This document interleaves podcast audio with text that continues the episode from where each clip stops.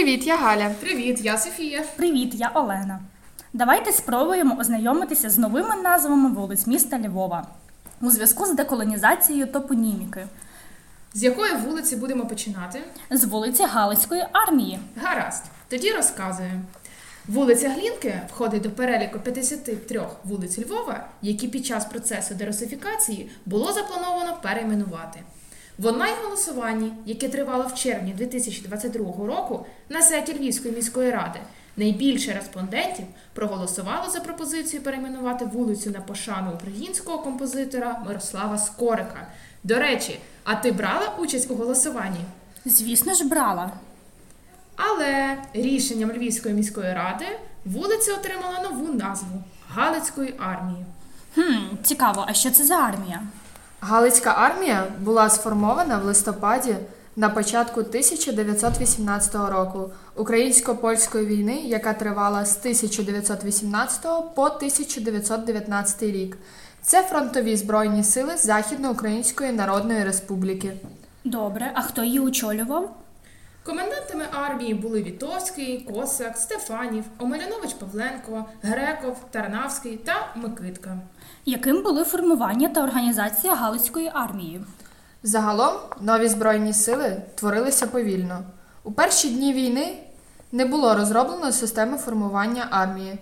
Новостворені частини мали довільні структури, іменувалися за назвами своєї місцевості чи іменами командирів. Серйозно? І як ж вони називалися? На базі Легіону українських січових стрільців було створено перші бойові групи Старе село і Схід. Одночасно діяли групи Сокаль та Угнів, Щерець та Наварія, Рудки, Хирів та Південь. На півночі Сокальська, Угнівська, Равська, Яворівська та Янівська групи.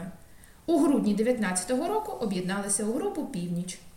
Так, а чи знаєте ви, що окрім стрілецьких бригад формувалися ще артилерійські підрозділи? У сьогоднішній Кам'янці Бузькі було захоплено кілька австрійських гармат і сформовано одну з перших у Галицькій армії артилерійських батарей, яка стала зародком цілої артилерійської групи.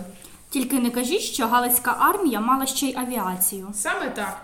Мали ще й авіацію. У містечку Красному було створено перший авіаційний загін у складі 20 літаків. Командиром був Петро Франко. Чекайте, ви згадали Петра Франка? Це син чи брат Івана Франка? Звісно, що син Івана Франка. До речі, на захисті суверенітету ЗУНР стояли також інші армійські структури: залізничні, автомобільні частини, служба зв'язку, відділи розвідки та контррозвідки, польова пошта, польова сторожа Галицької армії, санітарна служба, яка в січні 19-го року мала 5 польових шпиталів. Добре, а в яких військових операціях брала участь Галицька армія? Найважливіші бої армії періоду українсько-польської війни це два штурми Львова, грудень 1918 року та січень 1919. Також Вовчихівська та Чортківська наступальні операції. У серпні 1919 року галицькі частини взяли участь у поході на Київ. Нічого собі. А чи мала Галицька армія якусь особливу уніформу?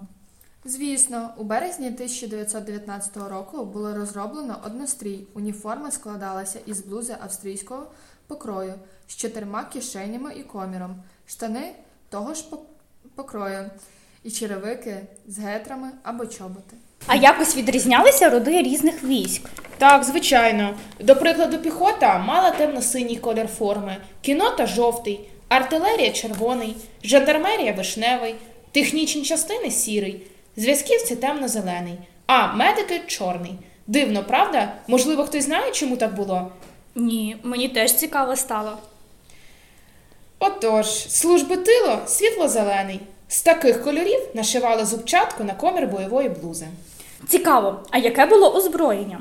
До переходу армії в липні 19 року за Збруч на територію УНР більшість озброєння була австрійською, а на озброєнні авіації були літаки європейського виробництва, такі як німецького, французького, австрійського та англійського. А вояки Галицької армії мали якесь матеріальне забезпечення, можливо, соціальний захист? Так, звісно, що мали. Старшинам належала доплата на квартиру. Чекайте, чекайте, а можна мені доплату на оренду квартири? Мені конче треба. А можна й мені, я теж хочу. Ой, не жалійтеся, дівчата, всім треба. Залежно від місця дислокації війська, е, сума змінювалася від 80 до 420 корон. Також платили на придбання однострою 500-750 корон. На фронті старшинам дозволяли мати чуру. Додатково по 10 корон отримували водії автомашин. Поранені та хворі мали оклади з фронтовими додатками. Платили навіть ув'язненим 6 корон щомісяця. Цікаво, а скільки платили льотчикам? Летунам, яким належало отримувати доплату до основних окладів, залежно від посади. Наприклад, пілотам старшинам 190 корон, підстаршинам 150 корон. Щомісячно за здійснення польотів додаток летунам становив одну корону за 2 кілометра відстані. За знищення ворожого літака винагорода складала аж тисячу корон. За випробовування кожного літака 100 корон. А, а якою була доля вояків Галицької армії після визвольних змагань?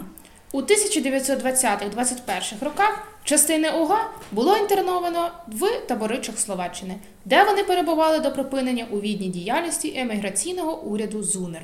До речі, за підтримки галицьких стрільців у Празі було створено музей визвольної боротьби України, який діяв до 1944 року.